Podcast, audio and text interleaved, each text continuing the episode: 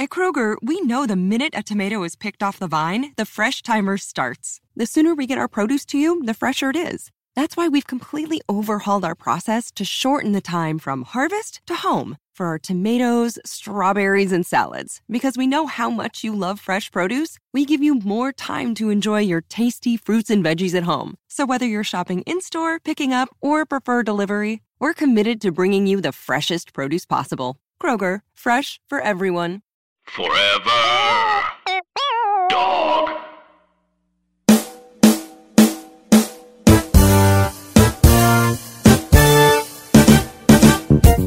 Listen, I'm trying to be a superhero one day, and it, and I, I'm yeah. very serious about it. I do not want to play a bad guy in a superhero movie.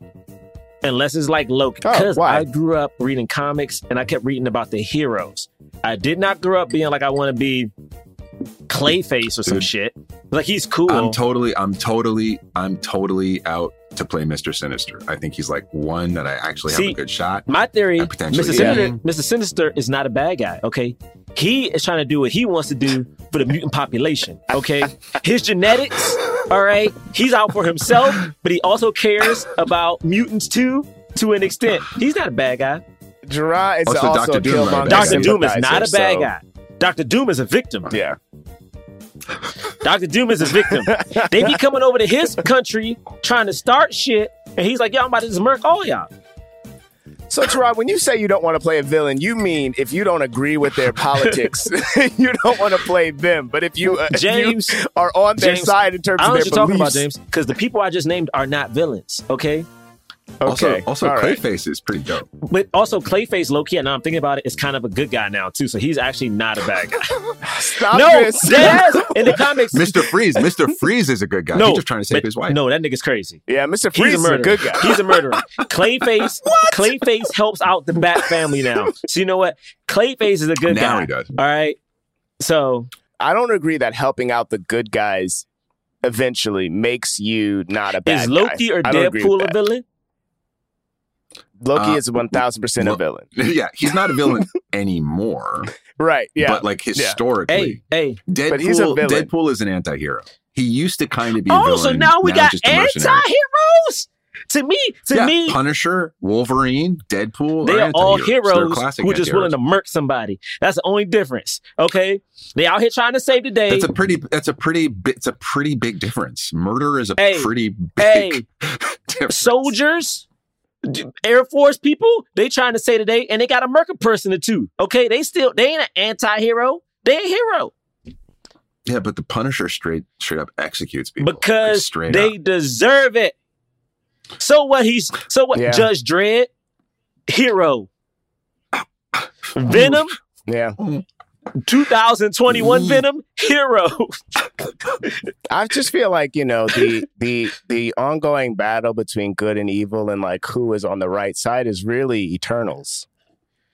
Yeah, James, should we actually like do no. like the introduction and like start the He podcast, tried to do maybe? it. You just that was worse. Yeah, it, it just feels like it's it's Eternals. No, but it's not it's very much like Eternals. A, a media race the movie is called The Eternals. Yeah. No, the movie is called Eternals. It's the Eternals. According to... It's, it's the Eternals. Yeah. It's Eternals, according to um, IMDb. Doesn't the poster say... And according to I'm the about poster, to look it up right now. Eternals. Yeah, Eternals. No, the... Oh, the okay. is the alternate Oh, wow, you're type. right. It's only Marvel's Eternals. This movie is called Eternals. So, Gerard, you told me... Wait, do we need to start this? Oh, yeah, we are. Like we are. Just starting so, so James tried to be Braylock's transition, and it was great, I guess, because it was Eternals, not the Eternals. Eternals. Fine. Jonathan Braylock, James the Third, Gerard Milligan. What more can I say? say, say, say, say. Black men can jump. Black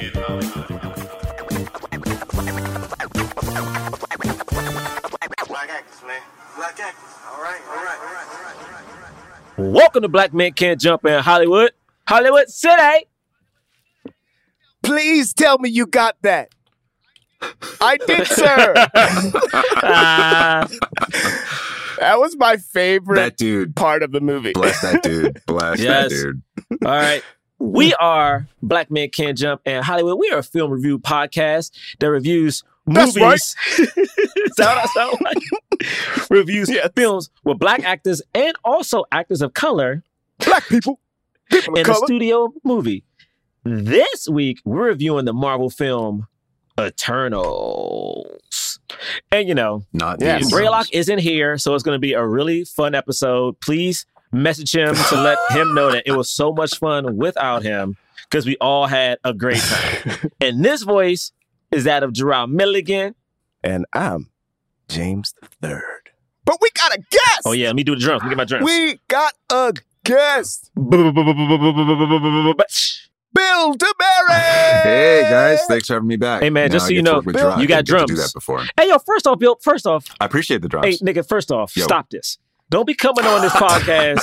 First off, like, like I, it, it caught me off guard a couple times. Don't be coming on this podcast sounding like you on a goddamn Tracy Oliver movie or some shit, trying to smooth talk everybody, okay? Lighten your voice up. What? Bill does, Bill does Lighten voice your voice up, up Bill. About? Nah, don't be coming, nah, man, fuck that shit. This is the voice. Don't be coming here smooth talking niggas up. Nah, damn that, Bill. That nigga caught me off guard.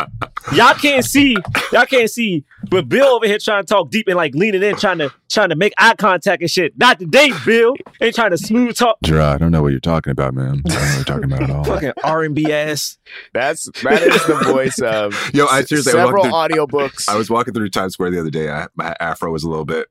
And these dudes were trying to sell me some shit, and they're like, "Hey, yo, Maxwell!" Yo, I'm about to say yo, that. Maxwell. I'm about to say, old old school Maxwell ass.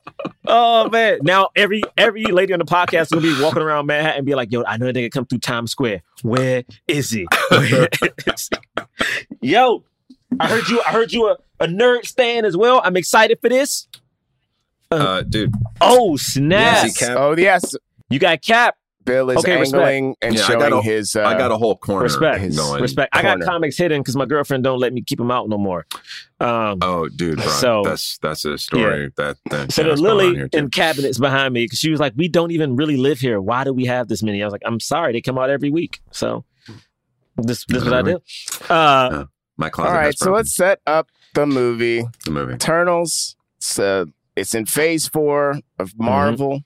Um, it just opened this weekend. It's looking like a seventy-one million dollars box office. Which isn't bad. It was projected at seventy-five, which still is lower than uh, Shang-Chi and Black Widow. Yeah, and that's that's domestic. It looks like one hundred sixty-one point seven million uh, worldwide. That's according to Wikipedia. It's also not playing in certain Middle Eastern countries, yep. and they won't say why, but probably because of the gay. And Marvel characters. won't edit it out, ah, so good for mm-hmm. them.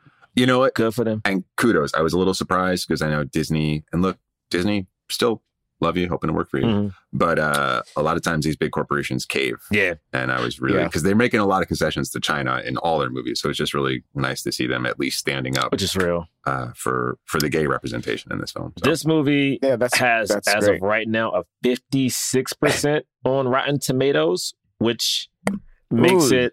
But is wait, that what you see? But what's the I audience see, and what's the critics? I see a forty-eight. Wait, you see forty-eight. Which is, it's odd that we're getting oh, snap. two no, different. No, no, no. I checked this morning. It said fifty-six. It says forty-eight right now. No, it has right. a forty-eight on Rotten Tomatoes at the time of this recording. Oh, eighty-one percent wow. audience score. eighty-one percent audience. Yeah. Which is solid B, right? But yeah. Marvel, but but Marvel movies normally critics average A's when it comes to the audience score. Yeah, they don't. And I love them. They don't all deserve no, it. No, they don't. They yeah, don't. Yeah, they don't. I mean, you know, and some there because hey, I want to preface yeah. uh, before we even get into it, Bill. I just want to preface this episode where um, Marvel. Um, please understand that I'm not one of those people who craps on superhero movies. Um, I'm not Timothy Chalamet. I know he's loved. He doesn't want to be a superhero. I do. So anything you hear bad about your movie, Jonathan Braylock has said it. Okay. If any, no matter what voice you hear, if someone says something bad, Jonathan Braylock no. said it. Not Gerard and, Milligan, okay. not James the Third, not Bill. Thank you. Jonathan Braylock Thank did you. it. This is actually so, great. I appreciate that. What, what I will say, what I will say, Marvel, I, I need to uh, do okay, my okay. disclaimer, is that we all talking to Marvel. Any super intelligent, introspective, somewhat revelatory statement you hear related to the comic book genre, I did say. Mm. And it's a reason why you should hire me either in front or behind the camera. So there you go. That's real. Um, and all of the love, Marvel, all the love they ain't that you trust getting, you. That's, that's trust what's you. said by they James the Third. All of the they love. They ain't gonna trust you up there. Wait, okay, wait. But before we do initial thoughts, real quick, the quick synopsis of the movie. Oh. That stars uh, Gemma Chan. A lot of people. Salma Hayek. Brian Tyree Henry. Angelina Jolie. Uh, Kumail Nanjiani. Uh, Lauren Ridloff. Just trying to make sure I say all the people of color. Uh, Ma Dong oh. Ma Dong-seok. Mm-hmm. Did I say that correctly? Somebody tell tell me tell you know tweet at me tell me if and, I said it right uh, or wrong. Harish Patel. Yes. Oh, he was so great. Um, uh, okay, uh, and then and then a bunch of other people, but we're gonna you know, but and directed, written, uh, by co-written, Chloé Zhao. And directed by Chloé Zhao, Oscar winner. Um, okay, is about a group of eternal beings that have been around since before recorded time, who are responsible for stopping uh, a group of deviant uh, monsters that have been trying to attack humanity. And the movie's about sort of the resurgence of these deviants and the reemergence of these eternal beings, um, and uh, you know how that what all that follows after that. But also, so that's, that's the, the also the movie is about family and okay, sacrifice and okay. and the gray areas of good and evil and right and wrong. And okay, does right. the greater good outweigh like individual life? Nigga, you really trying to get a job. I'll be out here trying to get a job. like, like, you trying to get a job. He's campaigning. Well, Bill, do you want to do your initial thoughts? Well, do you want well, to start? Oh, yeah. Well, oh, yeah. Jira, so, we so were, this... Before we started, we were debating the Rotten Tomatoes, and Jira has a theory. So I have a theory. I okay. think the thing about this movie is, and this isn't my... This is, this is whether or not I like it or my initial thought, but my theory is like, this is probably... not a Marvel movie. This is a D C movie done right. And what I mean by that is, is that it feels like from the color palette, I know, I mean, Chloé um, Zhao did this and she's fantastic and her visuals are always great, but the like the introspectiveness of it all, the adultness of it all, it is so far removed from what Marvel normally does. It, to me, this is what the movie that D C has been trying to do, but haven't been able to like crack. Um, maybe D C probably would have added a little more action, but like they're trying to do this adult thing that's still kind of family friendly. So I feel like this is a great D C movie, but it's a different Marvel movie than what people are used to. So it's like kind of jarring. Uh, D C also would have turned off all the lights. It would have turned off all the lights. There would have been no sun.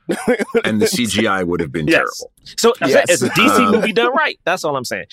Yeah. I, you know, Gerard, I, uh, I think that's a great, Come on, brother. Like log line Come analysis on, brother, of this you. film. I mean, I think I think a lot of the I'm not going to say it's a perfect film. I think there are a lot of things they did in this film that I hope they carry forward. Mm-hmm. Right. Um, like real locations. Yep. So not everything is a gray soundstage, mm-hmm. actual stakes, mm-hmm. really like good acting with deep character development. Um, the fight scenes were like really well done, I thought. Uh But what everything you're saying about the D C-ness of it, if someone else said that and I didn't get it, I understand now what you mean. D C was in such a hurry to catch up to Marvel out of, after the success of Iron Man mm-hmm. and Avengers. They did the Marvel formula backwards, mm-hmm. where they started basically trying to do a big team movie mm-hmm. and then build out the individual stories, which is the bass-ackwards way to do it. Here we're dealing with ten characters that only like diehard nerds have even heard of before. So they're trying to introduce ten characters in a big team movie. And I think they were successful. Now I know James will get into this, but he and I had a conversation offline where he was like, I didn't really give a shit about any of them, but I would see a second one and I did kind of like it. Braylock said but, that. Braylock said uh, that.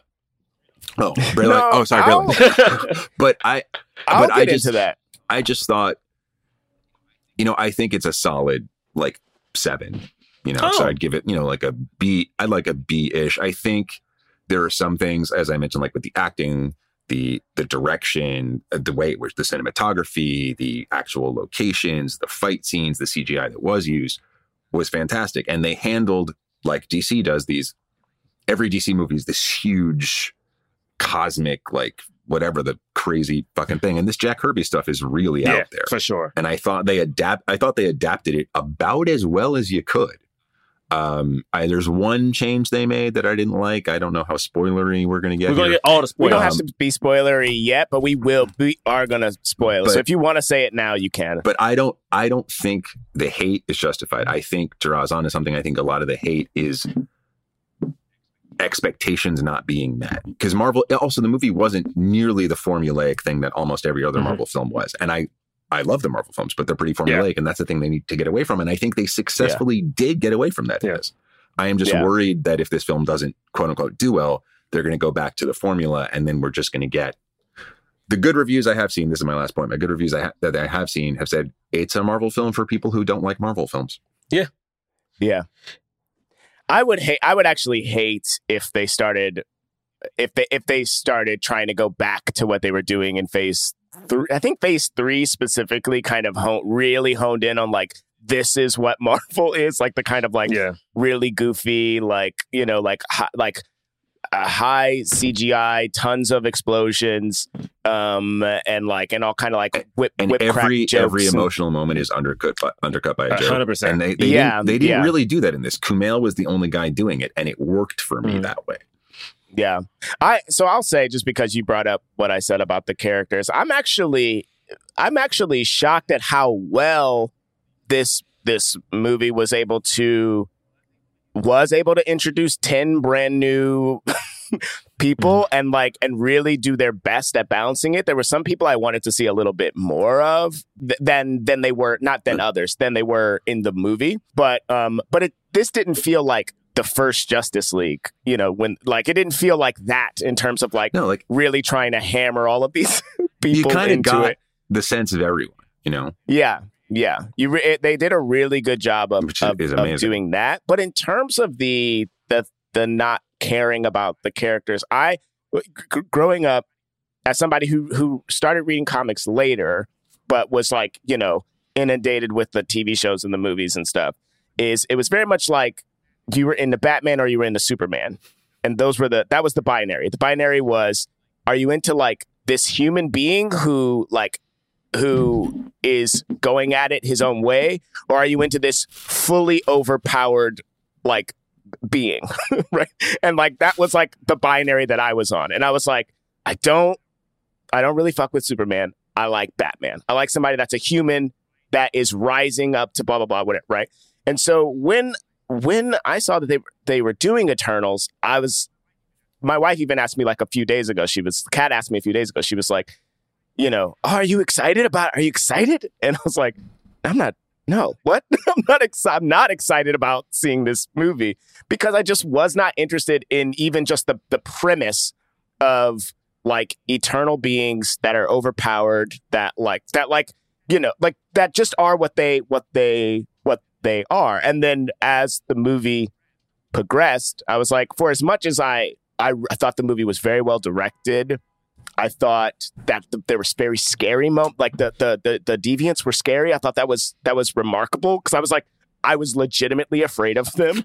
Um, the fact that like the way that they, uh, uh, you know, they they they murk Salma Hayek early, so you are mm. sort of like, oh no, like. Who could die? You don't know who could die. You don't know which, especially not knowing the Eternals and not knowing which characters become important in the comics, or even if that is something that I- they Icar- even tried Ikaris to do. Is like in the comics, like the most important, yeah. at least yeah. in the last few years. So the fact that yeah. they took him out and the fact yeah, that he was, yeah. oh, okay, so full spoilers now, clearly. But, but, right. but the, but, the but fact like, that but, he was, the twist with him actually being the bad guy, that was like super interesting yeah. to me and did not, right. I did and not so, see that and, coming. And so there were a lot of surprises, um, and then and I really love that this broke the mold in terms of types of, of in terms of like how a Marvel movie looks. I really enjoyed that. So, but in terms of like my connection to the characters, like I already thought that I wasn't going to be into this because of that level of and and and just in general, as a as a fan of of uh, the first ten years, like I'm I'm struggling with like. I'm struggling with like what the new phases are going to look like because of these overpowered beings, because of the sort of cosmic nature of it. Um, super excited about the multiverse, but then, but then also even in seeing this, not knowing the source material, I'm confused as to how they even fit into that. Like, are they beyond the multiverse, or are these like, or is this, you know what I mean? I mean is this if, yeah. if you're if you're asking, and this was sort of something they had sort of talked about is that, I think Kevin Feige said like years ago, they're going to sort of do their their Earth level shit and their cosmic shit. I do right? remember that. So I do remember that. Guardi- oh, wow, so yeah. Guardians of the Galaxy, Eternals, to some extent, Thor is going to go the cosmic way because we because yeah. they, they got Silver Surfer back, they got Galactus back, they got all yeah, kinds of crazy yeah. space shit that they and also like in the comics, Sersi, I think, a sort of somewhat depowered Sersi, and she's actually the one that went crazy in the comics. Yeah, that's Athena. What I thought was her oh. her her and Black Knight were long term Avengers. I think mm-hmm. maybe even West Coast. But Black Knight always gets kicked out because he's crazy. Well, yeah, because the sword because the sword makes sword him talk to him, uh, right? Yeah, that, but uh, sword so, be saying shit. So I'm excited because like there could be a whole second movie with Harry Styles and Angelina Jolie and those motherfuckers yeah. on the ship going to do their thing, and then maybe yeah. Natalie Portman Thor comes and fucks some shit up, and then Silver Surfer and, that, and I don't, whatever. And no. that's the last thing I'll say, right? Like, like, like by the end of the by the end of this movie. As much as I was like, I still don't think I'm into this idea of like these sort of overpowered beings. Like, I just don't think I'm on board with that as it's just not, it doesn't tweak my interest. I was kind of okay. I was, I was like, I went back and forth about the like, oh, they're robot. Oh, they're kind of dealing with what their existence is. They don't quite know. Like that was a little, I went, I dipped in and out of being interested in that. But then at the end, everything that they set up, I was just like, all right, cool. I'll see. I'll see the next one. I'll see whatever, you know, like I'll, I'll see it. I didn't know? like so that they where, made them space robots. I don't know why they chose that. Yeah. I mean, I have like kind of Judeo-Christian ideas on why they chose that to not offend too many people by like yeah, exactly. the nature of evolution and God and all that. But I, I don't think making them space robots was helpful to people sympathizing with them. Um, right. Yeah, sure. But mm-hmm. yeah, I mean, I, I am torn when it comes to this movie. Like I, I think Marvel's really good because if you think about it, Marvel has built the M C U on characters that were like third tier. Like growing up, like I remember used to, I remember I used to watch like, everyone knows I'm a big Batman fan, but Batman and X-Men were hella important. Like, and so was Spider-Man. That was the Mainly shit. Because of the cartoons. In the nineties? Yeah. Come on. And the cartoons. I remember yeah. they had like the Marvel Power Hour. It was like, you know, they had Spider-Man, they had like Iron Man, and they had Hulk, and they had Fantastic Four. And like all those characters were like good, but they never were Spider-Man. They never were X-Men. But the fact that they built, I think for me, Marvel has a lot of trust because I knew shit about Guardians of the Galaxy. And I saw that first one and I was like, this is hella fun. It's a raccoon and a talking tree. It's tough because James probably heard me talk about this for like a year now, but when I saw the first trailer for Eternals, I instantly was not excited. Um, I don't know why. I, I can't. It's tricky because it does feel like a better D C movie. And Bill, you're right. Like the stakes were there. People were getting murked. Like, like, and James. Crazy. And James, like the Deviants were scary. Like when they had that flashback and like the woman was coming out the water and just grabbed the dad. I was like, oh shit. That was scary. It yeah. scared me. And, and also, then in, like, in, the, all in the, the jungle, the jungle sequence, the jungle shit was great. I, I, yeah. all the oh, stu- the back and forth in time stuff. I, I thought, thought it was great. So well. I loved that shit. But it's hard because I do agree. Like Marvel needs to do something different, and this was the movie of like, yo, we're trying something different. Like my grievance with um, Shang-Chi because it, it it felt like everything else. It was beautiful, but it felt like the run of the mill. Well, this felt different. But I am one of the people who didn't necessarily enjoy the experience. And I don't I don't know why. Because it did everything I wanted a Marvel movie so to do. So you didn't like it? It's not that I didn't like it. It was just like, I, I'll tell you what, my, my, my friend Steven loved it. And I said this. It's like, because I don't know how they fit into Marvel, I personally don't need to see them again. Like, I, I don't have any excitement of like the next... um Eternals movie. Like even when it comes to Black Knight, it's like the coolest part about the Black Knight scene at the end was Blade. You know what I mean? Spoiler, but it's like, why didn't they just show his fucking like, face? I was like, why what the fuck? Also, why is Blade talking to Black Knight in the first place? So, so they, there was a comic oh. years ago where they were on a they were on a team. I don't remember the name of the team, and I think there was a, a lot of heroes that actually were like British based, and they were fighting supernatural shit. Because, so here's yeah. the thing, and that, so I don't know, sense, so right? deep dive, deep, deep, brief, deep dive on Black Knight. So the ebony blade that he has, which was created by Merlin from a meteorite, mm-hmm. all right, Merlin lied to his ancestors, because right, because he's That's right, descended from a long line shit, of Black yeah. Knights from, from King King Arthur's mm-hmm. court. It does bestow extra powers on the on the user, but it, it kind of consumes their soul and makes them crazy and turns them evil. So that that's been the struggle of the of the Black Knight. Who's so this Dane Whitman? He's trying to atone for his uncle who used it for evil. But Dane's problem is that every time he uses it. But what they've done recently in Marvel with the Knull storyline, Knull, the god of the symbiotes, Venom being a symbiote. Oh yeah, yeah. Okay, how can I condense this? I love this. This is great. So this also this yeah, also ties into Thor: Love and Thunder. So Christian Bale is coming back to comic book movies. He's playing Gore, Gore the God yeah, Butcher yeah, yeah. in Thor: Love and Thunder. If you haven't read the Jason Aaron Thor run, both the Jane Foster Thor and the it's un. So they about to kill Natalie so Portman. Good. Anyway, spoiler. Never mind. Go ahead. No, she about to become. I know, Thor. But she gets eight. So anyway, Gore. Go so Gore the God Butcher gets a weapon, uh, the the all black the Necro Sword. Later we learn, like much, and he tries to kill Thor with it and all this other shit. Later we learn that all black, the Necro Sword, is, was created by, or is actually part of Knull, the god of the symbiotes. Oh. Right? And we learn that the meteorite, the meteorite that the Ebony Blade was made from is actually also of the same origin. What? I didn't know and, that. And that all black, the Necro Sword, can kill a Celestial and cut off the head of the Celestial that, that became nowhere. Right? Yes. Oh, so yeah. Theoretically, Ebony Blade can tie into fucking Thor and to Venom. Mm. Life doesn't happen bi-weekly, so why should payday? The money you earn can be in your hands today with Earnin'. Earnin' is an app that gives you access to your pay as you work, up to one hundred dollars per day and up to seven hundred fifty dollars per pay period. Just download the Earnin app and verify your paycheck. Then access up to one hundred dollars a day as you work and leave an optional tip. Any money you access plus tips are automatically repaid from your next paycheck.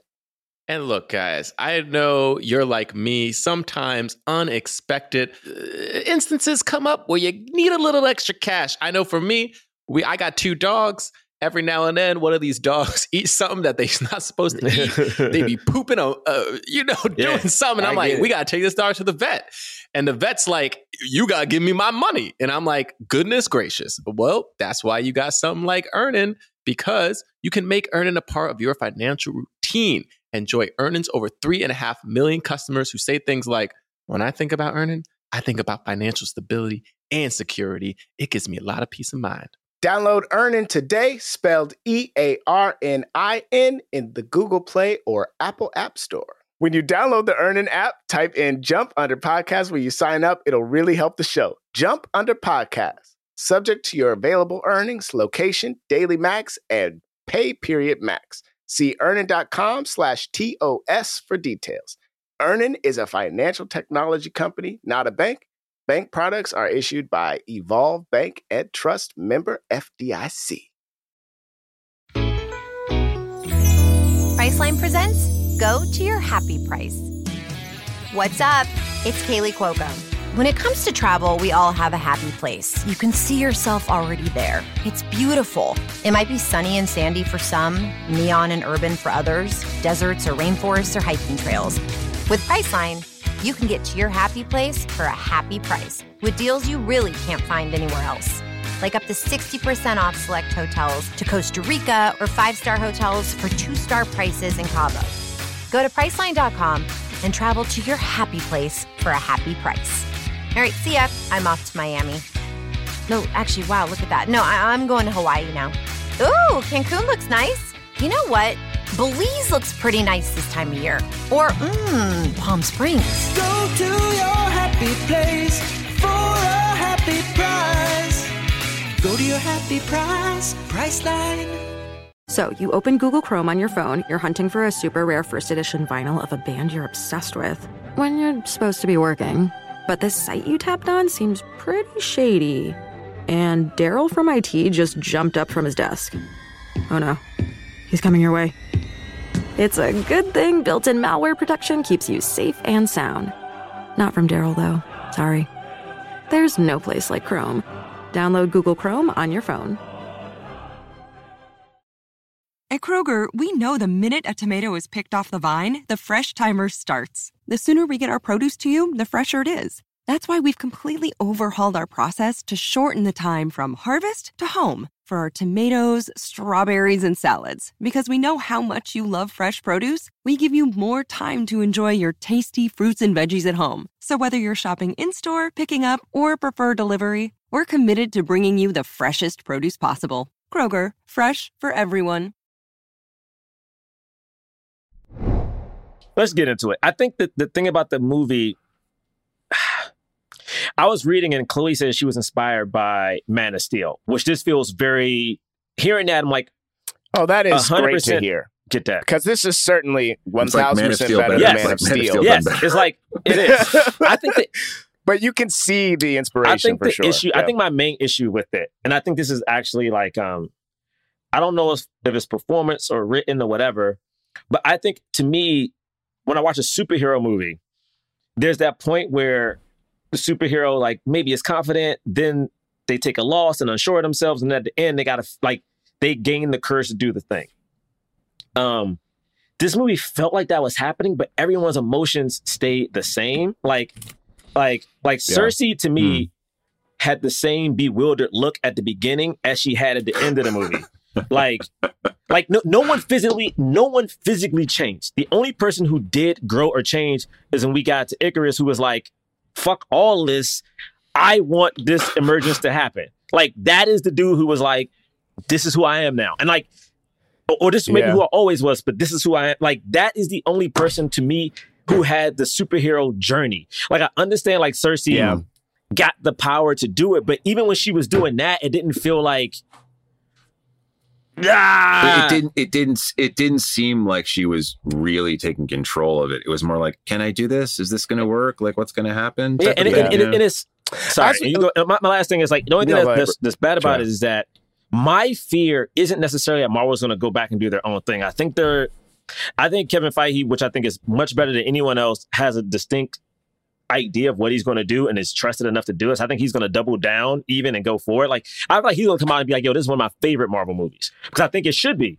My worry is that I've read reviews that keep saying this movie failed. Matter of fact, um, um, my agent has sent me the quote because I was just so dumbfounded by it. It was like, um, um, here we go. The actual quote is, I'm going to read the last line of this.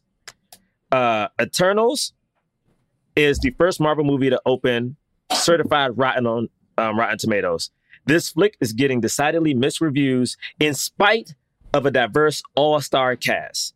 And the thing that scares me is that Chloe is an Oscar-winning diverse director. This cast is super diverse. It has the first deaf um, superhero. It has the first L G B T Q plus character, and it's so much to me pressure on that, and it's not doing well, period. Like, and also let's let's yeah. touch on that L G B T Q thing. It's the first character that's like, it's meaningful, it's yes. important to the story, and it's also not like, oh look, he's gay. Yeah. It's like, oh no, he has a fully developed family character life, which is his mm-hmm. motivation, right? And I I think look, I think some of the reason it's not doing well is is the blowback on the perceived like S J W wokeness of it.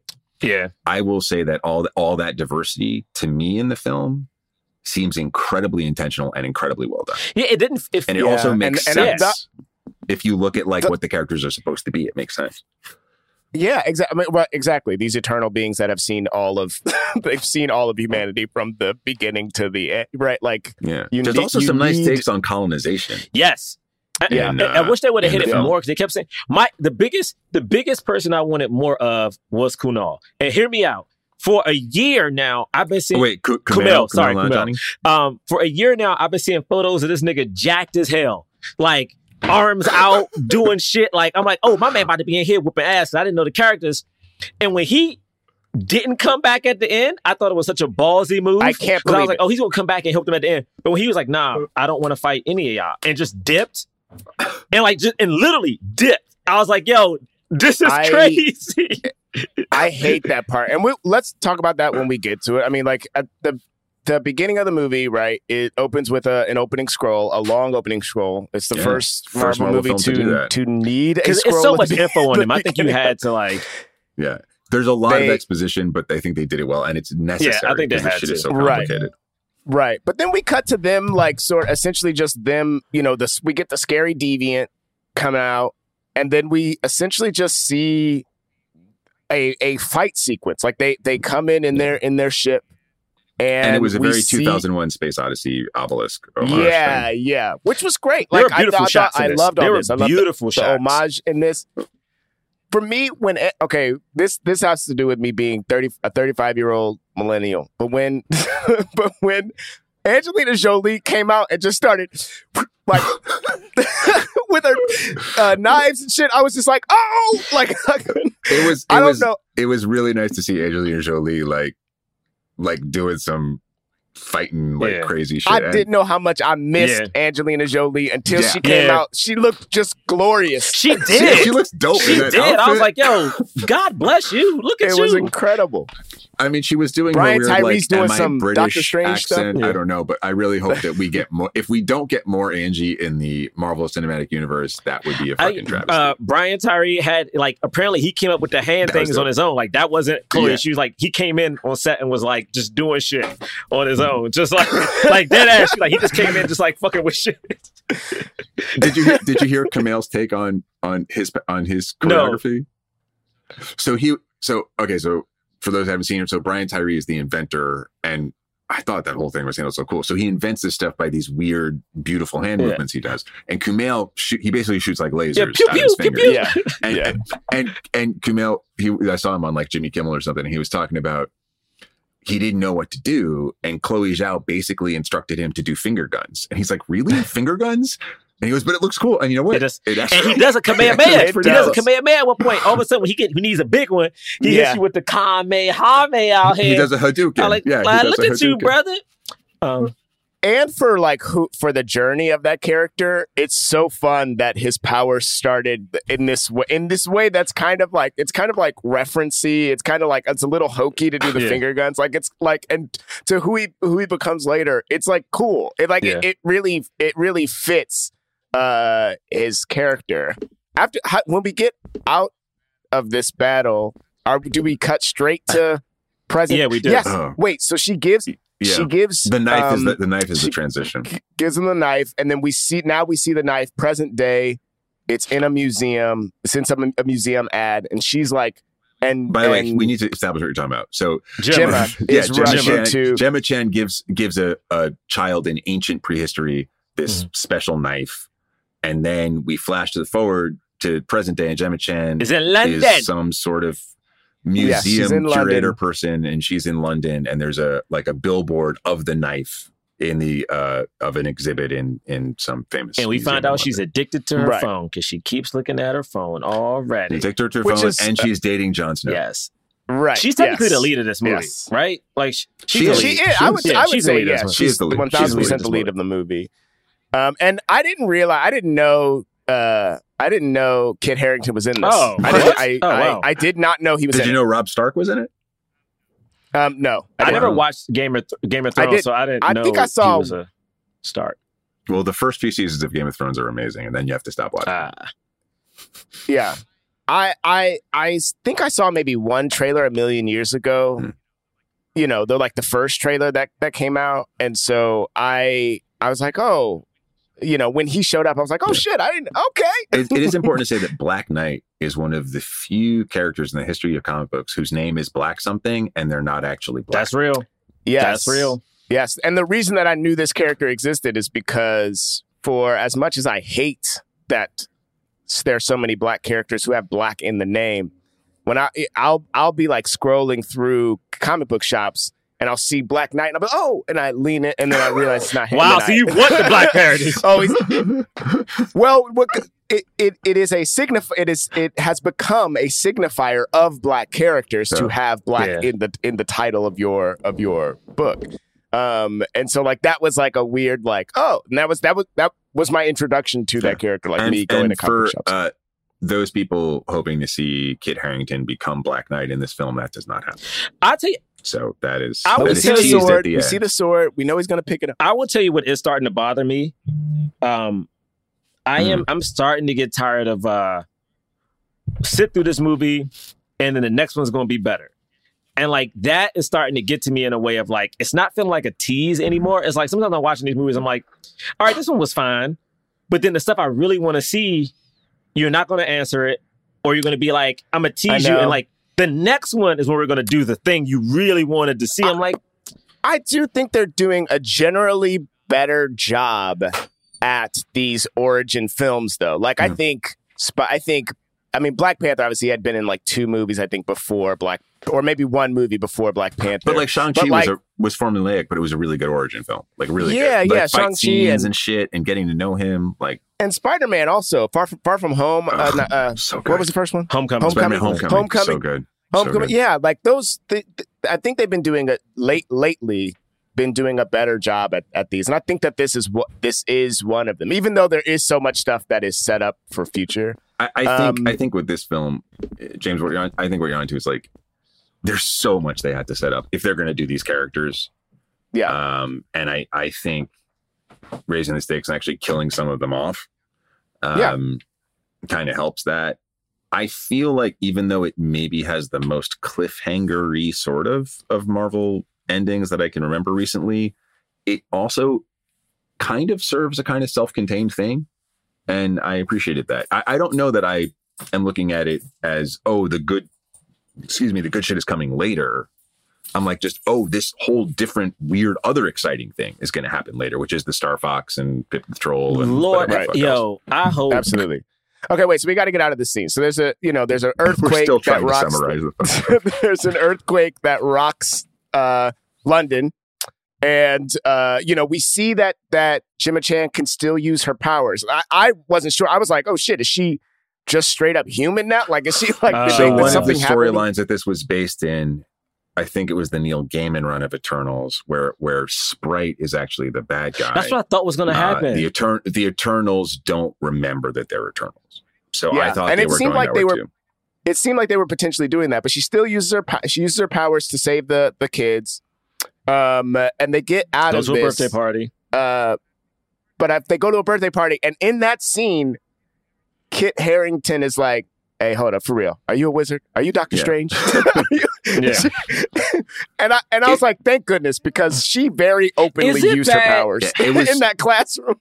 It, it was very cool, I thought, and necessary for them to have some kind of dialogue where they establish that the world is sort of okay with their being beings. Insane kind of superheroes yes. like Doctor Strange. Like, yes. Okay, and this person also, is just a wizard now. Cool. And also not knowing uh, me at this time, not knowing that Kit is playing a character who has superhero origins, like to to have him very early on just flat out ask a question like that is kind of him being like, am I able to tell you my shit? Like, like yeah, I was wondering what they were doing with him. In that moment, he's kind of trying to he's trying to figure out if he can int- introduce some of his superhero stuff to her. Yeah, man. I, man.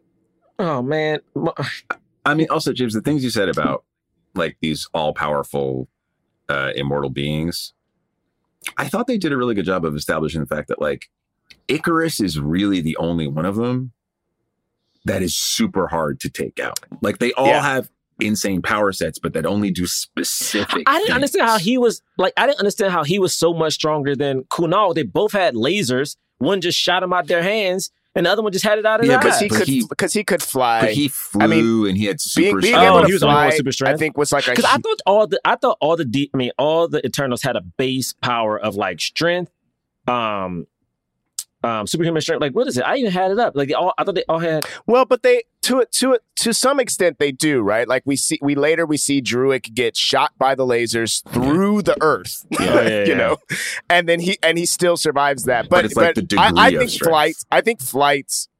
Like just being the only one that can fly, there's so much with that. You know, like you can do, you you just can escape he, he so many some, more like, super things. Speed with the flight. He's not as fast as Makari, yeah. clearly.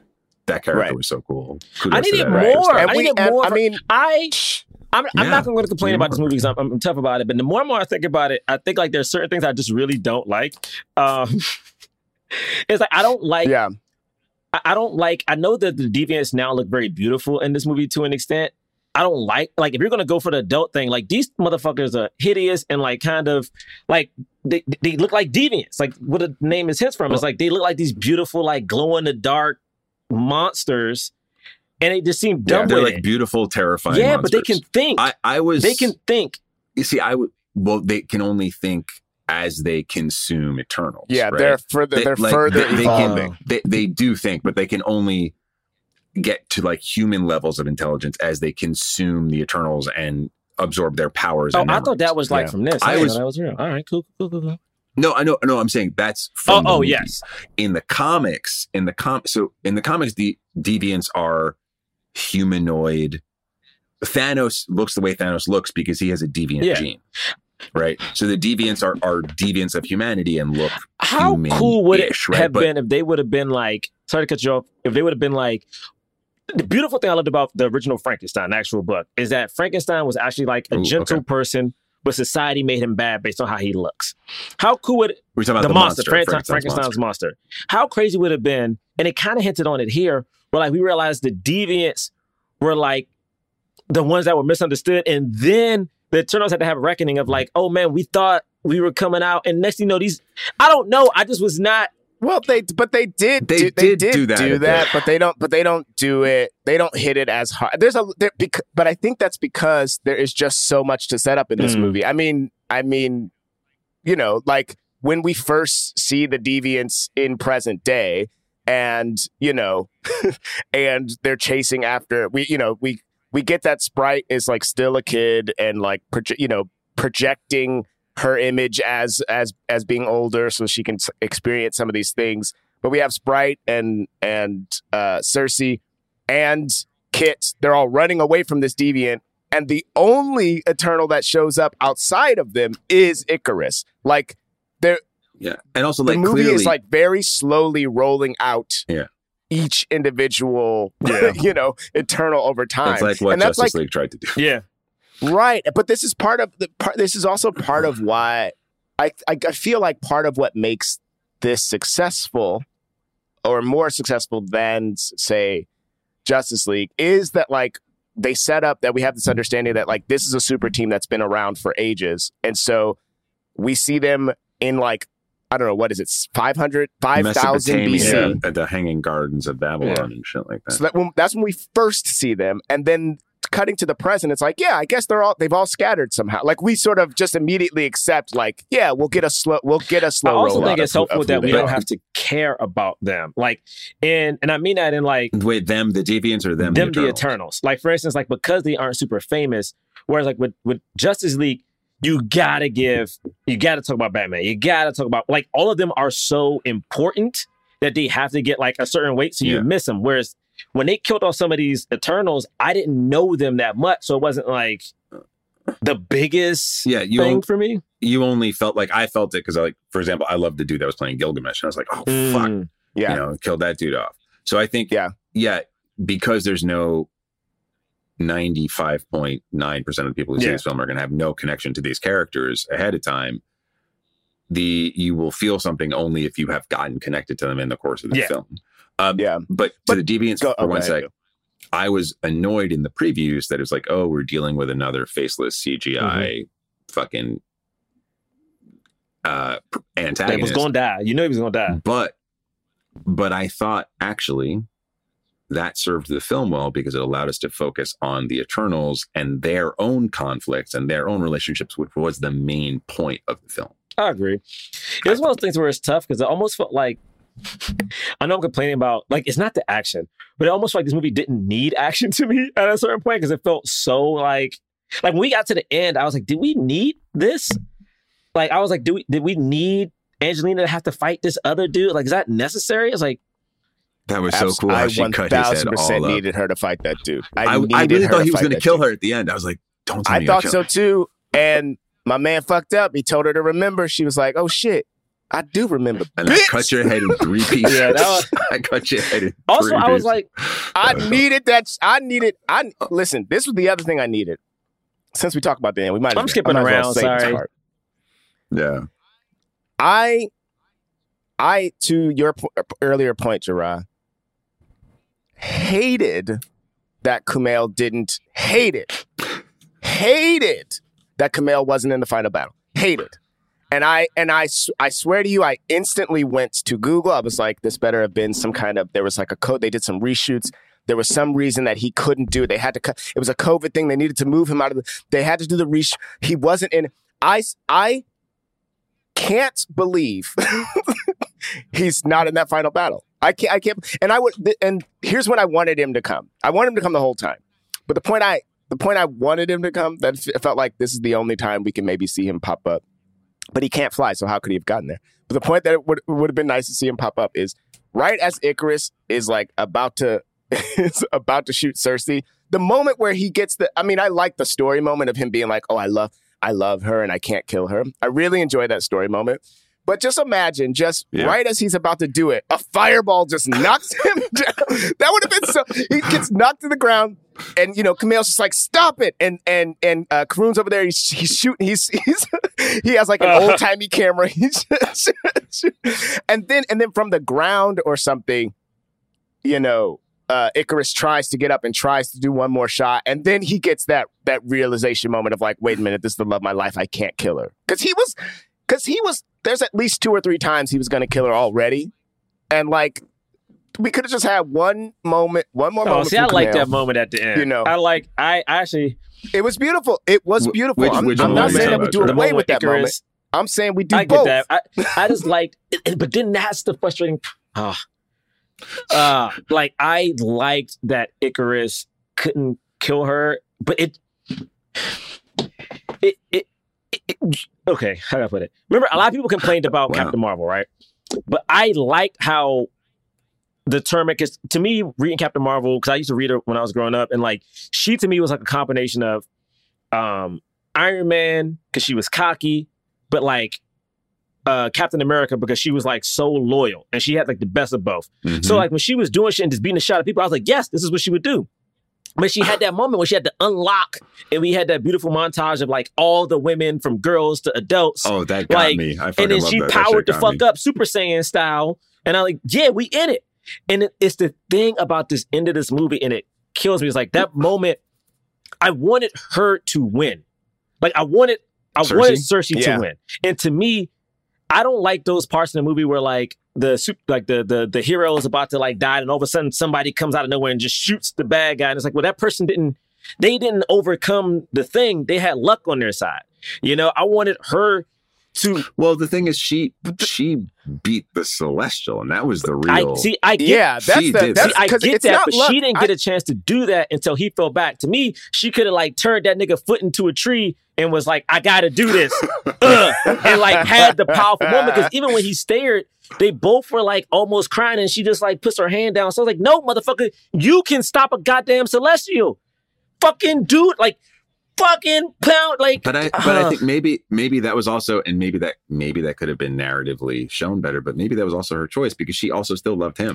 This ain't about right? She wasn't killing yeah. that nigga. She was trying to save the goddamn world. The whole movie was her yeah, getting the strength to save the motherfucking world, and she's now over here putting two fingertips down. No, put your goddamn hand on this ground. You earned it. You are the smartest person here. You are the leader. You got the little thing in your throat. They could have done, I feel like maybe they could have done, to your to your point, maybe they could have done a little bit more. This would have been expensive. It's Marvel. But, like, C- yeah, C G I. I, but by this point, you know how much money they've spent by this point in the movie? But if they, they could have done some C G I to show the effort of turning the ice to the rest of the Celestial inside the Earth. Do you know what I mean? Because this is a massive... This is a giant creature, and it feels like, because what it feels like you're missing is the the what's hard about what she's yeah. doing. No, it's, it's right? not about what's and hard. So for me. It's like, no, it's not that. To me, I always think of I, no, sure? it's not. I I believe they showed how hard and how long it took.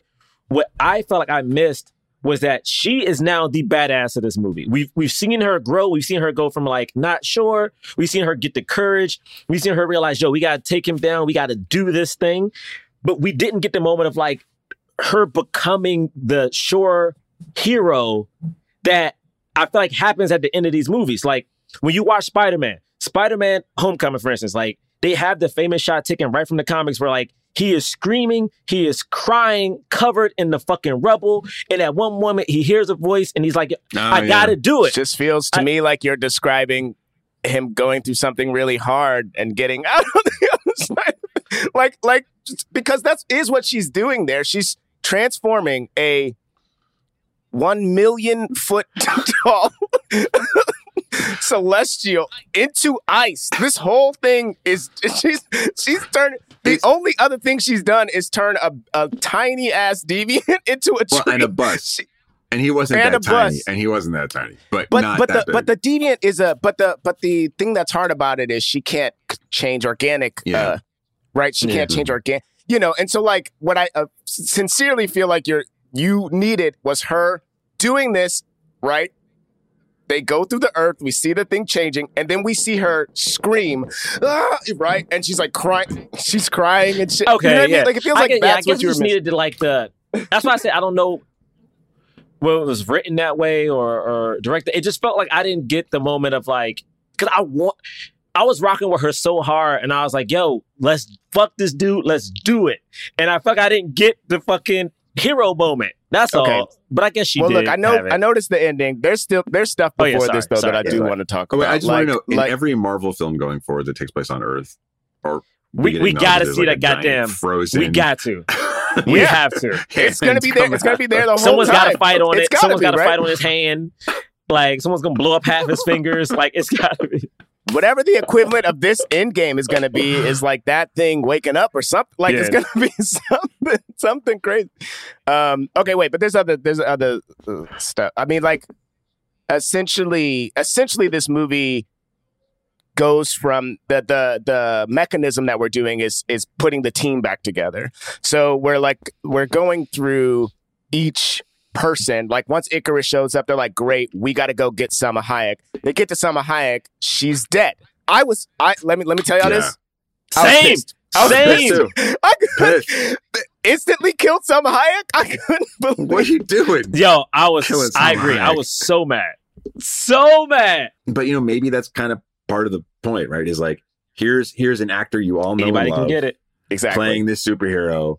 Oh, look, there are stakes because yeah. you assume Salma Hayek's going to be in Eternals six. Well, exactly. Exactly. Not. I mean, they did the they did the Drew Barrymore. They yeah. did the Psycho. And they're just like, this person who you came to see is dead. How do you I had feel? just watched feel her good? episode of Hot Ones. I was ready. I was ready. What is what is Ajax's power, though, in the comics? Healing. Or, well, oh, actually, yeah. in the comics, I'm not sure. I do know Ajax is traditionally the Prime Eternal, and also like the design of the character is is super weird, so they did a nice mm. job here. But I, I don't well, her really know thing in this was being able to heal it. herself, which is why, which is what or they others. were able to sort of, yeah. or others, or others, which is what they were able to kind of thread. Like, oh, this deviant can heal himself. He must have, yeah. After after she was dead, they were like, he must have, which is something they didn't powers. do before, right? So that was like a new thing. Yeah, right. And which Ikaris, we learned later, Ikaris didn't see. Like he didn't see.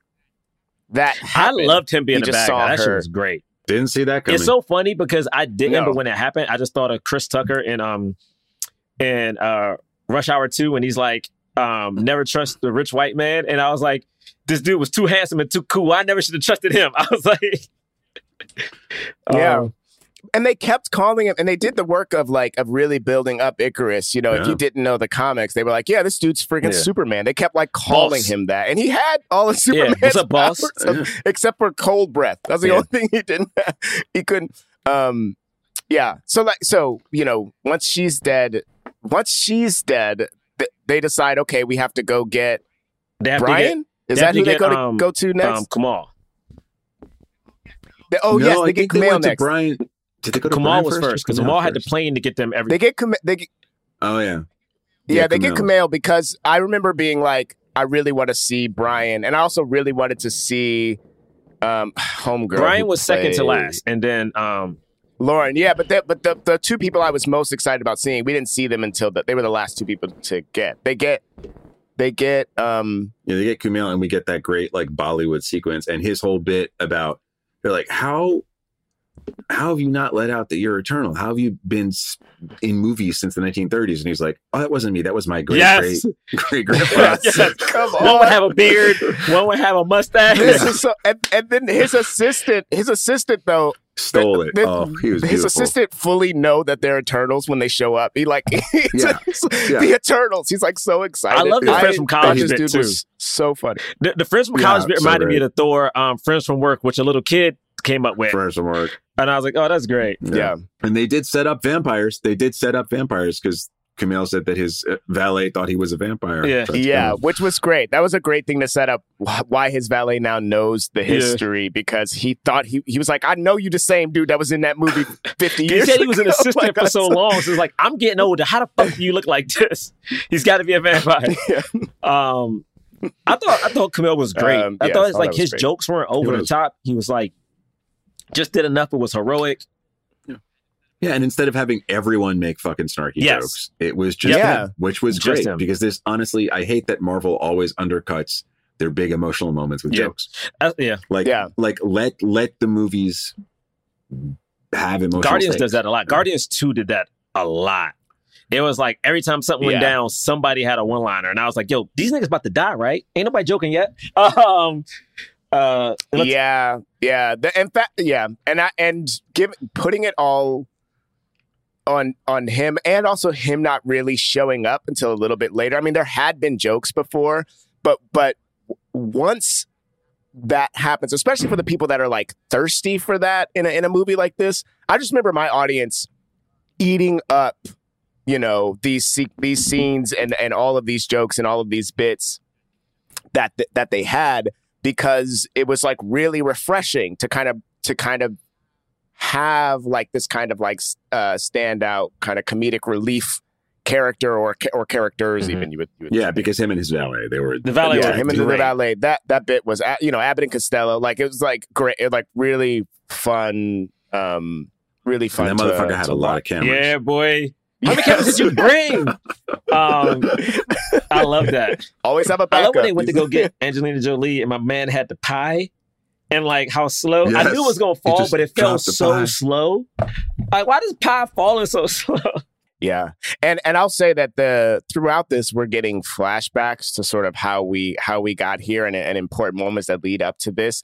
And like before this, we see that um we see that uh Angelina Angelina Jolie has gotten the mad weary is what they call it, which is this thing that like you live for so long, you start remembering shit that didn't happen. You to kind of you. Become and violently you, senile. Yeah, yeah, yeah. Like and, you just try and, to kill everybody. And they are they essentially just are introducing another threat, you know, like because once they bring her out, you're like, oh, she's gonna. It's hard she to kill. She could her. Yeah. kill everybody, and she's really hard. Um, Um, to kill, but I loved their relationship, like her relationship with um, Gilgamesh. Uh, Gilgamesh. I mean, Gilgamesh. That's something we haven't touched on because maybe it's so obvious, but I do love, and this is true in the comics, and they, I think they did a very good job of leaning into the film. And that is that all of these Eternals are where humanity got their mythology. Yes, because Athena. Right? Yeah. So, yeah. so, so Athena is Athena. Yeah. And, you know, Gilgamesh is Gilgamesh, Gilgamesh yeah. who's basically yeah. started the hero's journey, right? And Festos is Hephaestus. Oh, yeah. Right? So. And Sprite and Sprite has been sort of, she because she has this ability to kind of uh, pr- project images and like and and and change your outward appearance, but like through projections Loki. Or something like that. Yeah, she's and Loki, so, she's Puck, she's, you know. Yeah, yeah. And so like she she even they they even they even say that she made up the story of Ikaris flying too close to the to the sun. Like that's a story that she made up and introduced into into uh and I, I love that one reference when uh Kumail's character is like Thor and I used to hang out when he's kids and now he's yeah. like, he won't like, he return my calls. He won't return my calls. yeah, that's really that's that was a funny man. That that'd be like, joke. Yeah, it's so funny because even thinking about some of those scenes, like when they go to which one is the one I thought he has a bad guy looking face, but um, oh, Druig, oh, Druig. They were setting up in the previews. They were setting up him to be the bad guy, and in the comics, he often is the bad guy. So it was really cool that he was a red herring. Mm, yeah, I yeah. actually thought Sprite yeah. was gonna be a bad guy the whole time. Like I, I was really excited. I was like, this little kid is bitter. Well, you were right. You yeah, were right. And she yeah, you were right. And, and I, I, I think that the movie balanced this as well as it could, but it it's unsettling to someone like me. Everyone who's heard me on this podcast before knows that I like, if you're my friend, you're my friend. I like you innocently. I lo- prefer that kind of relationship, okay? I can't have you stabbing me in the back, and I can't have, like, I can't have that shit. Well, they were connected to each other, James. They so, had to be friends. They had to be friends. And they had been, and they had been, exact, I mean, they had been together for etern- for eternity. So, like, yeah. you know, so it's it is beautiful that they Ha- had this sort of like ability to kind of forgive transgressions in that way. Oh. Um, but like, yeah, when they go to Druig and Druig, who, they, we've established that that Druig back in uh, when the was Az- it back the Aztec in time? Yeah. Yes, yes. Uh, Tenoch, te- I used to know how to say it. Tenochtitlan. Wow, he's okay. back there, and he and he's just like, I'm gonna. I'm going to possess everybody. Like, I'm going to so control everybody. Yeah. yes. I'll, that shit was crazy. And then it they it sort of like introduced this thought of like, well, if Druig, we had already established that like they didn't help Thanos. They didn't help during Thanos time because they were instructed not to. But if Druig was like, fuck y'all, I'm doing whatever I want. Like, I'm tired of all this. I was like, why didn't Druig do anything? But then we learned that he like he it. has this... He he thought about it, and then he has this understanding. They established of some like, nice moral ambiguity, and also like the nature of good and evil with that character. And he's like, and in literally yeah, evolution, yeah. he's like, humans never would have got to where they are if I would have stopped it. And I was like, you know, there's some truth to that. Yeah. Um, it was pretty. It's pretty.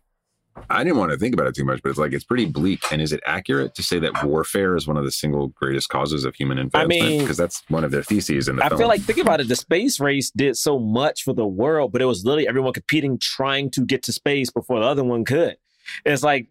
Right, or sort of like how it's like the atomic bomb, which they which they talk about in the, you know, but like the... It, it's like, well, well, we were creating this to do one thing, oh, but it's being used in this other way, right? Like it just every every every war advance, you know, or or like, you know, how are we going to win this war? Well, they have swords. Every we time I think about gun, that, you know, James, whatever it is, because I love that they touched on that when um, Brian Tyree was like crying, it's like I did this, I, I gave him too much technology, and I had to think about it because I almost forgot that the atomic bomb was dropped twice, and it was dropped by one nation. Yeah, and I was like. It's something that I feel like people don't talk about, that the nation that dropped it, dropped it. You know what I mean? It's like... Well, it's we don't talk about we it don't here. Talk about. Oh, true. That's, I'm sure they probably talk about it in Japan a lot. Yeah, that's true. Yeah. We don't talk about... Yeah. We also don't talk about the internment camps. We yeah. don't talk about yeah, we don't talk about a lot of blankets. Shit. We don't talk about a lot I'm of... I'm always thinking about, like, we wiped... We wiped people off the planet. Like, it's unlivable to this day. Anyway, I did like when it talked. I will say this. I like the philosophical moments and questions this movie posed. Again, I don't know. Yeah. It, it's tough because, again, this is a really good movie. It's a really good D C movie. I don't know how to insert the Marvelness in it, though. Right. But I, th- I think it's a, a it's a lot of what Bill was saying earlier, too, of like how it is very much. It's a this is a celestial you know, stories, a space story, you know, it's not grounded in, it's not grounded in the, in the world that we have, in the, in the world that we have come to predominantly spend time in. It's creating in a M C U. New branch of Marvel. The same way, like, yeah. What If was creating a new branch of Marvel, but in a way that was more in the Marvel formula. Like, these are the stories, you know, but yeah, yeah, different, right? So this is like, well, we are now going to do all this other shit because they need to. There's like no way. Yeah. I'm not saying you had to do Eternals first, but there's like to introduce Silver Surfer and Galactus and all these other cosmic characters that they want to introduce. There's really no way to do that without kind of establishing more of that world. And you can't establish that world with, I know he's dead, but like, for example, Captain America, like you can't establish, it wouldn't make sense. Like, what the fuck is Captain America doing against a Celestial? Yeah, that's true. Yeah, that's true. In this, in this um, Druig scene, this scene where they introduce Druig, it's sort of extended, right? Like, because this, this then leads to, this then leads to the uh, the deviant coming, killing, yeah. ki- killing Gilgamesh. Angelina ain't have um, his back. Uh, she over here she, tripping. She couldn't. She over here she, tripping yeah. and shit. She couldn't. She had the well, bad she theory, because she started fighting them while they're trying to fight the Deviant, and then Gilgamesh yeah, dies because he's protecting her because she's senile, basically. This was wild. I, I, this was another scene where, like, you know, we know the Deviants are in the trees. It was like scary. You didn't know when they were gonna yeah. attack until you until you did. There was there's like a point where you're like, oh, this also is gonna you be realize the moment. That like and it is. Some of you the know, Eternals like, can't fight. You know what I mean? Like, some of them can't fight as well yeah, as Sersi, others. Cersei's yes. not really a fighter. Yeah, like. You know, yeah. Sprite can't yeah. fight. You know, you know. I was like, that was good. To but see Sprite can can can, well, can Sprite can, stabbed that dude, right? Yeah, did she? Yeah, Sprite can can trick you into thinking that she and, can fully and disappear can pretty and much be like, like shoot, but that's like pretty much it. Uh, uh, yeah, but yeah. like Druig is like Druig is possessing the people around him to to to shoot, and they're like, bruh, you gotta let these people go. But I, he was a good fighter though. He scene, was over there getting shit done. Um, this sequence was was. was great because we also get the Deviant after he consumes Gilgamesh. He sort of becomes more more uh, humanoid and mm-hmm. like has a monologue and like and like realizes this sort of deeper thing that's happening, which hunting. is like uh, uh, essentially the the the reason that the the reason that the Eternals think they're there is so that they can stop the Deviants from preventing this, the the growth of humanity.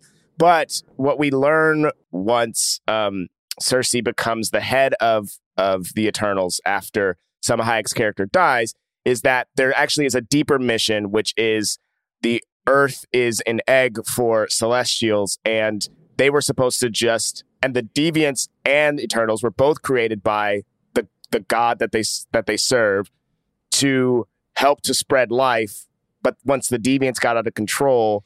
They needed the Eternals to stop the Deviants so that life can spread and essentially be food for the Celestial when the Celestial breaks out of the Earth after a certain point. So, like, there's this, like, sort of deeper mission that that then turns the Eternals against each other because essentially Ikaris, uh, some of them agree that they that they should bring the Celestial to life uh, and others don't.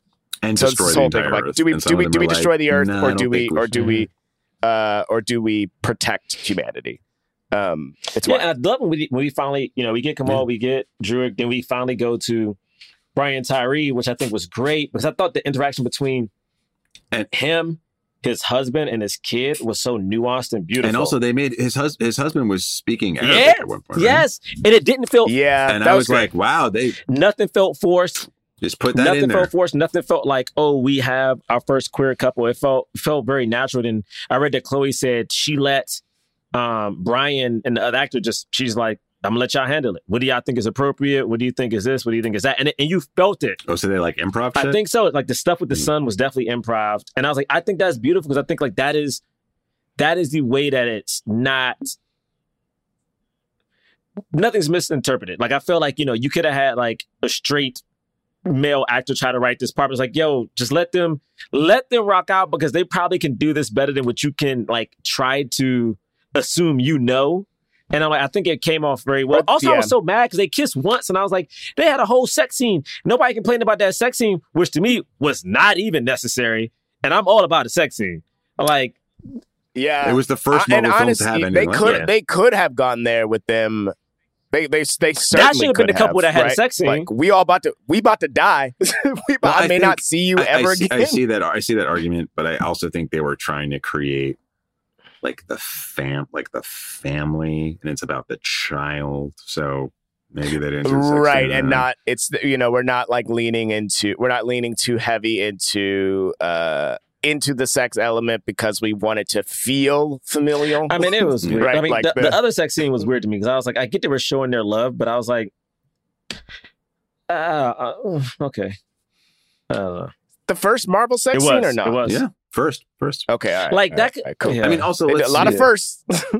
I mean, let's not. I mean, it was.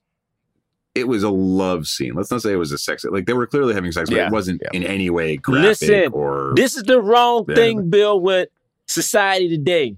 Sex and love can be the same. Sometimes you just want to get some handcuffs out. Get some cocoa butter. You know what I mean? Some baby oil. That's still making love. Yeah. They were it's just true. naked on the beach. I mean, okay, they were on well, rocks, actually. They weren't even on the beach.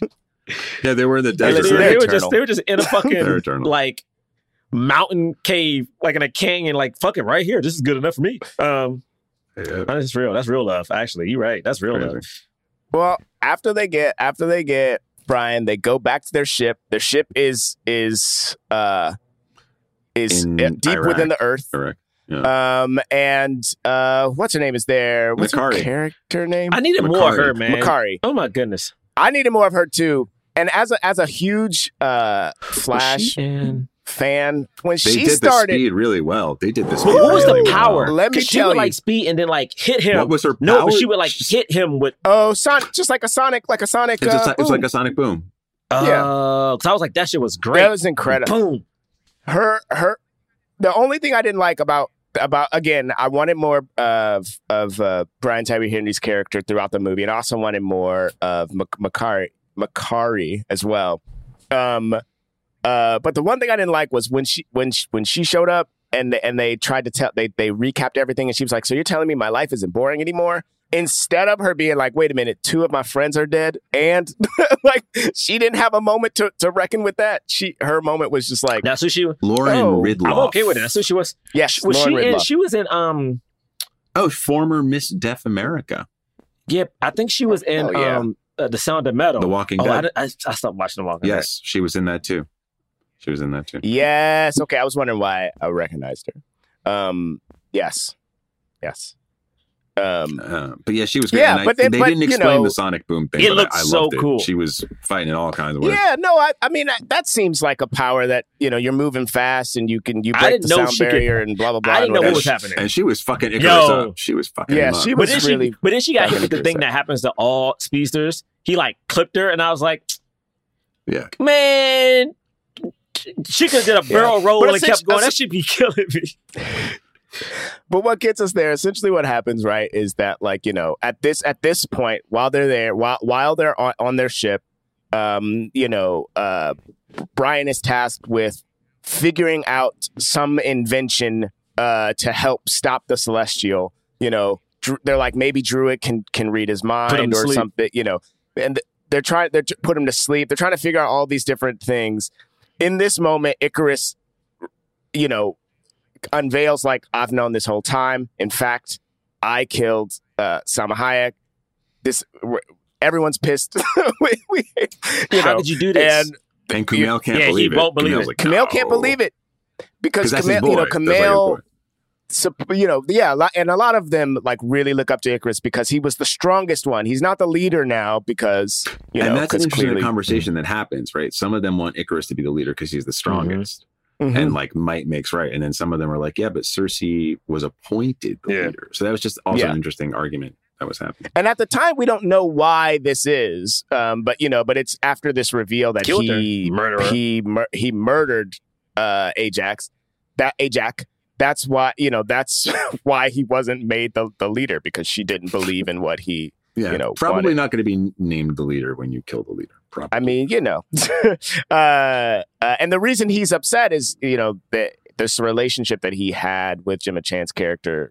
The reason that it broke up was because he learned about their secret mission mm-hmm. very early on, but he was tasked with keeping it a secret instead of being able to tell them. And that sort of ruined his. So they kind of try to give you some sort of connection to like why he might. You know, why he might, some justification for why he might stoop to this level of, of like full on murdering someone, you know, feeling like it ruined, you know, at least a few thousand years of his of his existence. Um, you know, and then there's this epic final battle, which we've already uh, sort of discussed. Um, so that means, is there no, anything else? Sprite anything stabs, else we want to say? I, I do love that we yeah, love that Sprite. Sprite um, we found out that Sprite was in love with Ikaris the whole time, but couldn't grow up to like, be mm. with them. It's something to that that's so interesting to me, and the fact that she was willing to like, yo man, I'm gonna just rock out with you and be right on the wing, knowing good and well she didn't have a chance, but just like, this is all I know. This, I love you. I'm gonna rock out with you, you know, because yeah, but she get she she got hits yeah, in but though. It's, but it's interesting because the yeah, love was, is so I was, different. I was a little surprised. The love was different. Like it was such a contrast between her and Sersi. You know, Sersi still could see the bigger picture where Sprite was just. Nothing matters. Reboot me later. You know, I'm stuck like this. Yeah. The robot thing was yeah. interesting. Bill, what were you saying about the robot I thing? So so in, in the comics, the Deviants and uh, the Eternals, although created by the Celestials, mm-hmm. were created by the Celestials interfering in evolution, mm. right? So they took existing beings and changed them, mm. right? But here, they basically just made them almost like the Vision, yeah. right? They made them like super super androids, mm-hmm. kind of, right? Um, and part of me thinks that Disney did that culturally because they don't like to step on religious toes. Mm. And maybe if we got into like the Celestials being God and creating human life, that might have been oh too much, yeah, too controversial for some people. That's just a theory I have. I haven't read anything about that, um, based on just what I know of Disney politics. But I I still think that, to James's point earlier, ten characters that most people have no knowledge of whatsoever. Yeah. So to for, so people are going to have trouble relating to them because there's no easy access to cre- to make them not not just more than human, but also not at all human. Mm. I think makes them, in spite of the performances and the acting, somewhat less relatable. So I don't think it was a good choice. They could have just had it, you know, that the Celestials came and brainwashed like, or something. Maybe found Adam and Eve, found Adam and Eve, and went like bloop bloop, yeah. you know, and just like put some shit in the human gene pool, and and maybe we could. Yeah. I don't know. So I don't know why they made that choice. Yeah, but, yeah. Yeah, I mean, listen, sure. I just want to say something to Hollywood. I mean, actually, I'm not going to say something to Hollywood. I'm going to say this to the fandom fan base, okay? Grow the fuck up. Because I'm going to tell y'all... We're talking about the diversity. I'm going to tell y'all niggas this right now. When I get on and someone's like, hey, you want to play Cyclops?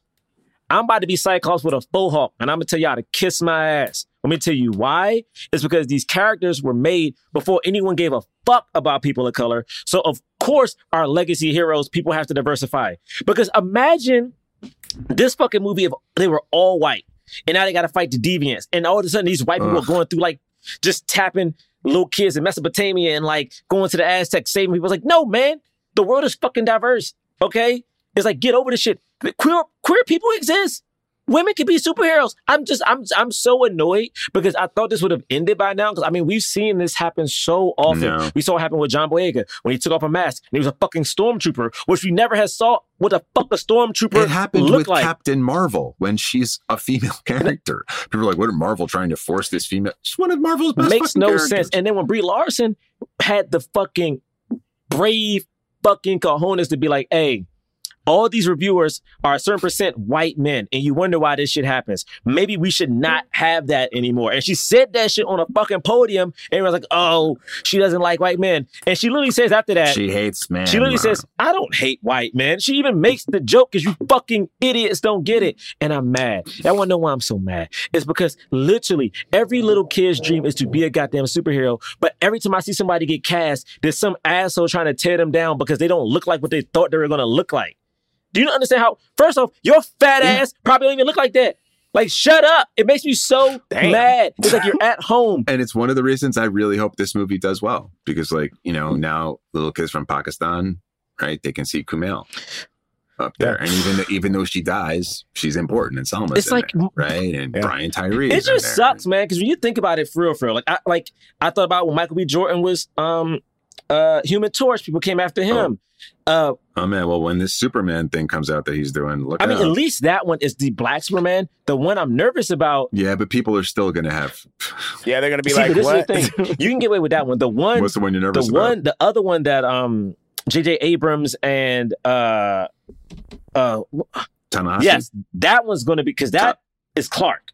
Like that's Clark, and I'm like that shit's gonna fucking throw the whole world. Oh, out. there's. There's two yeah. Black Superman I'm, movies I'm in development. Listen, I didn't know that's Clark. All right, well, listen. Here's my here's my thing, because I, I thought this movie was great, and I just feel like there would there could have been there could have been one. There was just one scene that I just feel like could have been enriched just a little bit more. It's like we go to um we go to um Brian Tyree's home, you know, and he's like the you know we know him as the inventor, you know, um and uh. He's like, hold on, I gotta, I gotta show, I gotta show y'all one more thing. And he opens up. There's like a, a, like a wall opens up, and then inside, inside the wall, there's somebody hunched over. They're wearing all like metal, and we hear like ting, ting, ting. I've been waiting for y'all to I've been waiting for y'all to come in here. And it's it's Steel. We, we reveal it's Steel.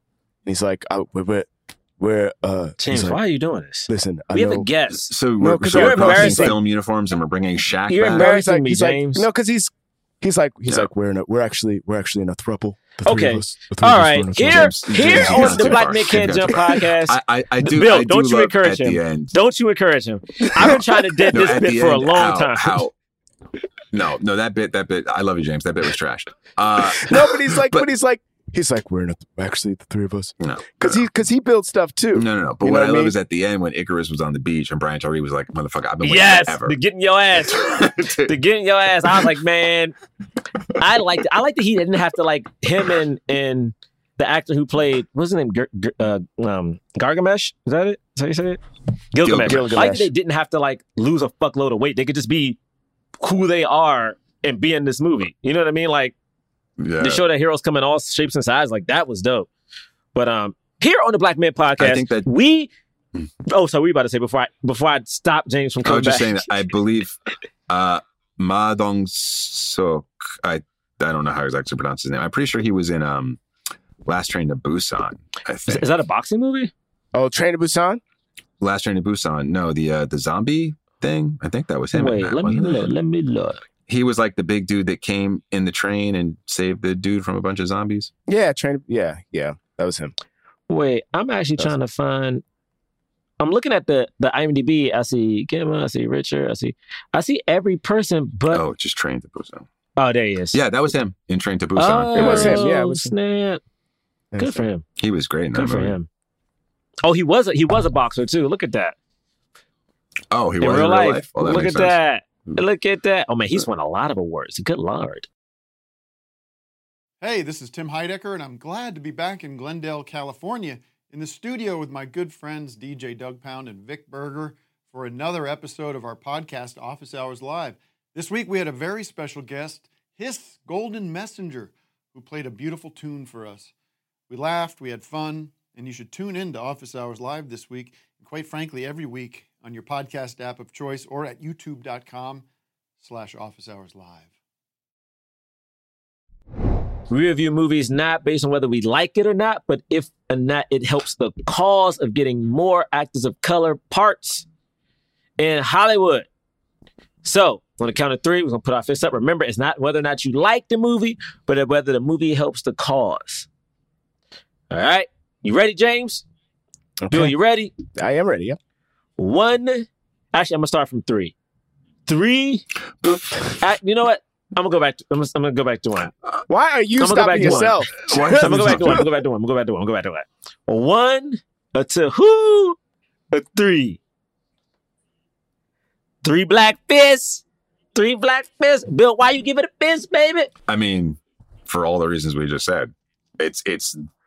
the most diverse superhero film ever? Uh, yeah, I think so. I think I think it has to I be, think right? so. And also, uh, certainly the first Asian woman to direct a superhero film, and maybe the first woman to direct a superhero film on her own, because Captain Marvel was directed by a yep. man and a woman. Uh, and then, look, you got the guy from... Everybody's everyone, in this. Right? Yeah. You can... Pro- you, you can every, everybody... You got ten, ten main characters, and how many of them are white? Sprite, um, Angie...